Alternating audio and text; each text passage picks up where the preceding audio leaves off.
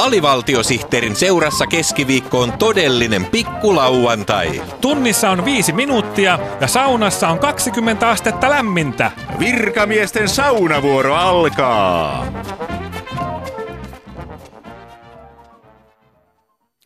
Maanantaina maailman korvat kohdistuivat New Yorkiin YK yleiskokoukseen, kun Yhdysvaltain presidentti Barack Obama ja Venäjän presidentti Vladimir Putin puhuivat Lähi-idän tilanteesta. Mitä nämä maailman mahtavimmat presidentit oikeastaan sanoivat? Sitä analysoimme tänään ulkopoliittisen instituutin erikoistutkija Karuna Pettilan kanssa. Tervetuloa. Kiitos, kiitos. Ulkopolitiikka on iloinen asia. Karuna Pettila, mm. maanantain puhetilaisuus YKssa ei tainnut olla ihan tavallinen YK-kokous. Ei tosiaankaan. Tämä oli mielestäni suurempi tapaus kuin täydelliset kuun pimennykset, joita saa odottaa parikin kymmentä vuotta. Olivatko Obaman ja Putinin puheet sitten yhtä pimeitä kuin maanantainen kuun pimennys? Ei, vaikka monet poliittiset tarkkailijat tuntuivatkin olleen vähän kuutamolla puheiden sisällöstä. Aivan. Kuunnellaanpa ydinkohta Barack Obaman puheesta.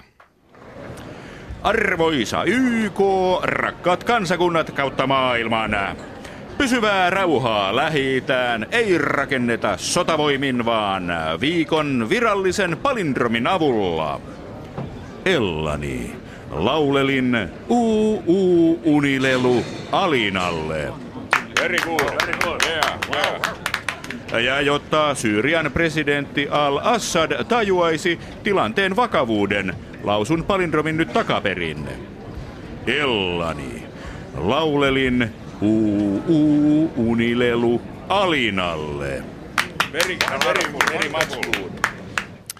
Näin puhui Barack Obama maanantaina. Ulkopoliittisen instituutin erikoistutkija Karuna Pettila, mm. miten tulkitsette Obaman puhetta? Obamahan on retoriikan mestari, joka osaa vedota sekä järkeen, tunteisiin että amerikkalaisten tyhmyyteen. Mm-hmm. Se, että Obama käytti sanaa unilelu, on suora viesti Putinille. Äh, millainen viesti? Sellainen, että Yhdysvalloilla on maailman tehokkaimmat asevoimat ja siinä on syyrialaisilla kameleilla kuumat oltavat, jos Yhdysvallat päättää tulla rakentamaan rauhaa täydellä voimalla. Aivan. Myös Vladimir Putinin puhe oli huippu kiinnostavaa. Hmm?